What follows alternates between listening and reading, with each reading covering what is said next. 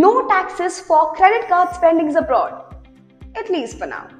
Previously, we made a video on how the government is going to charge 20% TCS on most spendings abroad. Since then, the government has been updating its decision on the same. Now, finally, Ministry of Finance announced that the date to levy TCS on spendings abroad has been pushed from July 1 to October 1, 2023. With this, there will be no TCS on spendings of up to 7 lakh rupees. After this limit, for all categories of LRS payments, all modes of payments will attract a tax. 0.5% if the pay is financed by educational loan, 5% for education slash medical treatment, and 20% for the rest. That's it from my end. And for more updates, stay tuned to Noello.